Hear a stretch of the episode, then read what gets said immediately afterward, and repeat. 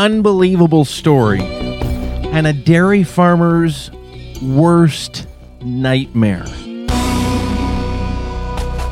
Scary, scary stuff as we hear the details, the war stories from Eastern Washington. After a freak blizzard struck and left everybody scrambling on many dairy. I understand over a dozen dairies affected over there. I mean, we've had a little bit of snow here. And you know, up here in North Whatcom County, yeah, we, okay, we've had a little bit of wind. You know, we had 15 degrees and 60 mile an hour winds and a little bit of snow, but nothing like what they experienced was just about a, a week ago over in Sunnyside um, that area over there in eastern Washington where there happen to be a lot of dairies, and this freak blizzard striking, the result being well over a thousand cows perishing in the awful weather as crews, as farmers, all hands on deck, tried everything they could to save these cows' lives. Kind of some weird stuff going on as far as what the cows were doing and what happened there and what Mother Nature threw at these folks. One of the farmers affected and somebody who's been speaking out and, and telling the story on this. Uh, Jason Sheehan, who was just on, on the program with us uh, a month ago uh, or so, talking about uh, more of the advocacy work that they're doing over there. You guys have been thrust into this.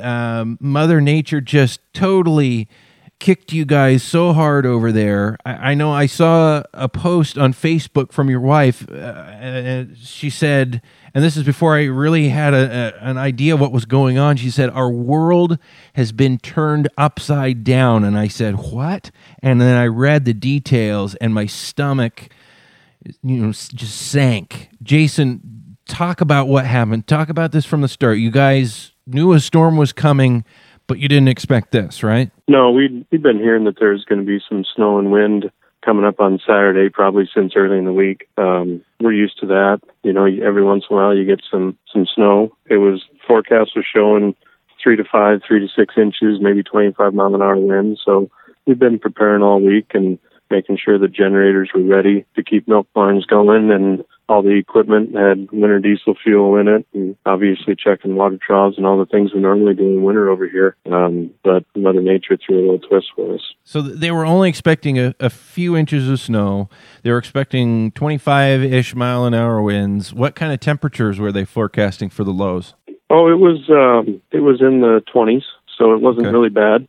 Mm-hmm. You know, we we came in Saturday we came in Saturday morning and like every morning we meet in the office around 6 a.m. with the crew and talk about what we need to get done that day. And we said, hey, the, the wind's going to start picking up here in about an hour and the snow's going to start coming down. So get cows bedded, cows fed, make sure water troughs are good, do our normal routine and make sure we take care of these girls going into this, yeah. this storm. And even at that point at six in the morning, it still showed three to five inches and 25 mile an hour winds. So we weren't expecting anything than different than we expected all week. So what happened from there? When did you start realizing this forecast missed something here? This is this is turning into a, a big deal. Well, you, you know, our normal guy feeding cows starts at five, and about about seven thirty, he calls me on the radio and says, "Hey, I need some help. I got stuck." So we sent one guy to pull him out, and I said, "Well, if he's stuck, I'll hop in the other feed wagon myself and keep keep the feeding going to get this that part done at least so we don't get too far behind. And while I was feeding, it started being whiteout conditions and uh, couldn't see much of anything. Hard to even get the feed in the wagon. Hmm. And on my second second load, I also started getting stuck. I think I got stuck four times and kept getting pulled out. The last time they pulled me, the chain came through the window of the tractor oh. and broke the window and hit me in the knee. So it was the beginning of a wonderful day. Oh, geez, and and you know we've experienced little bits of that over here, but then it just it just kept on, and this is this is a freak storm even by Eastern Washington standards. It just kept pummeling you guys with that those same conditions for hour after hour, right? Yeah, by you know, after I had the window broken out of the cab of my tractor, I snow was coming in like crazy, so I quick ran home with my pickup and decided I'd put some drier clothes on. And uh, by the time I changed clothes and tried to get out of my driveway, I got stuck three times on the one mile drive back to the dairy in snow drifts, and you couldn't see more than 25, 30 feet in front of you. So we pretty much knew we were getting blasted, and uh, at that point in time, I parked the pickup, switched to a tractor, and that was the only way we could get around anymore. And uh, we actually, you know, tried to get as much of the feeding done. Ended up finishing the bedding that we could, and by one o'clock in the afternoon, we pretty much shut both milk barns down because we couldn't get cows to enter the barns or leave the barns or do anything. It was blowing so hard, and we were concerned for the safety of the cows and the safety of the employees. So winds of 80 miles an hour, I was hearing, just incredibly heavy snow cold temperatures temperatures end up lower than they had forecast? Or i guess once it's below uh, freezing and you've got snow coming down and it's blowing that hard the wind chill goes so low it almost doesn't matter. Yeah you know we we ended up getting 18 to 24 inches of snow which hmm. hard to tell because i think it all blew to the south end of the valley. Yeah. Um, winds were sustained at 40 to 50 miles an hour from 7 in the morning until about 11 at night. We had gusts of up to 80 miles an hour and the majority of the dairies that were affected by this are on the north edge of the valley, and we're all pretty much along the Roza Canal. If you got on the Roza Canal and followed it from west to east, you'd see every single dairy that got affected by this, and were pretty much the only ones. So, when did you start to discover? You know, you said the cows weren't cooperating. They didn't want to go in to be milked, and that that could help them, right? They could help warm them up, get them get them in the milking barn, but they didn't want to move. When did you know start to realize things were really, really turning deadly? I stayed out here and um, with everybody, gave the guys a break from about one o'clock. I came back in at quarter to five and said uh, Saturday night, let, let's try milking again. So we fired up the parlors again, and it took us two and a half hours to milk a 100 cows, which mm. normally we can milk a 100 cows in 30 minutes or less.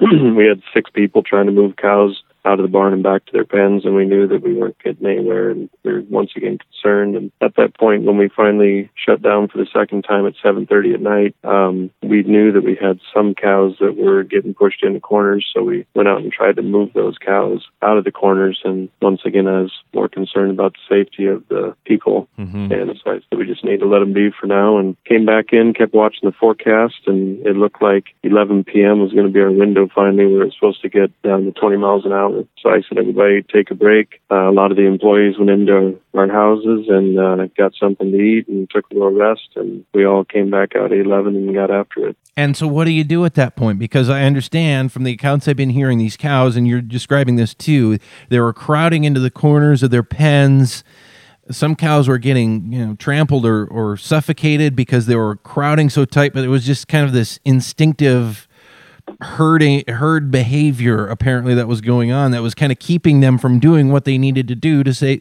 to stay safe in the weather. Well, when you get high winds like that, we've had the high winds here. We've had the snow. Um, we've never had the two combined quite like this. I mean, I grew up in Minnesota. Our herd manager, Kyle Van Dyke, grew up right there in Lynden. Neither one of us had ever seen anything like this. And, uh, you know, we had bales up where we thought we needed them to be for wind breaks and things like that. We got a wind more out of the east than out of the north like we used to, and uh, the cows end up turning away from the wind, putting their hind ends to the wind, and, and trying to crowd up and keep themselves warm and herd. And um, it didn't end up very well with some of them because they all ended up in the corners. And like you say, there's some trampling and stuff like that. Mm. So probably probably one of the saddest sights that any of us have ever seen is dairy farmers because the you know obviously when you're out here you're trying to make sure that employees and cows are all taken taken care of. And when you, anytime you lose one cow, it's heartbreaking. Mm-hmm. And when you lose, when you lose the amount of amount of cows that we did in such a short time, pretty tough to deal with. Well, that's why I say a, a dairy farmer's worst nightmare. I mean, for anybody, obviously their family is going to be number one of things you got to protect in this life. Uh, your family, and then not shortly after your employees and, and the you know the the humans nearby. But beyond that, there's nothing more important that you're trying to protect than those animals. I mean, they're they're part of the family too, and when you just can't get them to do what they need to do to to, to be safe and to survive it's got to be incredibly maddening. But for people who you know don't know uh, about working with animals you, can't make a cow do something it doesn't want to do. I mean you're talking a lot of, about a lot of pounds of beef there that just won't move if if she doesn't want to. Well i think you also need to realize that uh, well, everybody's sitting inside looking out their windows thinking, wow, that's a bad storm. We had our whole crew out here trying to do everything they could to take care of these cows. And, and, uh, it was pretty demoralizing to see hmm. what had happened and knowing that we put everything forward that we could. And, you know, you look at all of us out there, and I'd never quite experienced it with our our clothes just absolutely frozen, and uh, you know, everybody everybody's dealing with it afterwards. Just the mental and and uh, physical exhaustion, plus the emotional part of it, really hit the whole crew because every one of these animals has been born on this farm. They've been raised here. They've never left here, and uh, been cared for from the time they were a day old. So it's pretty hard to see them go. Crushing, I'm sure, emotionally.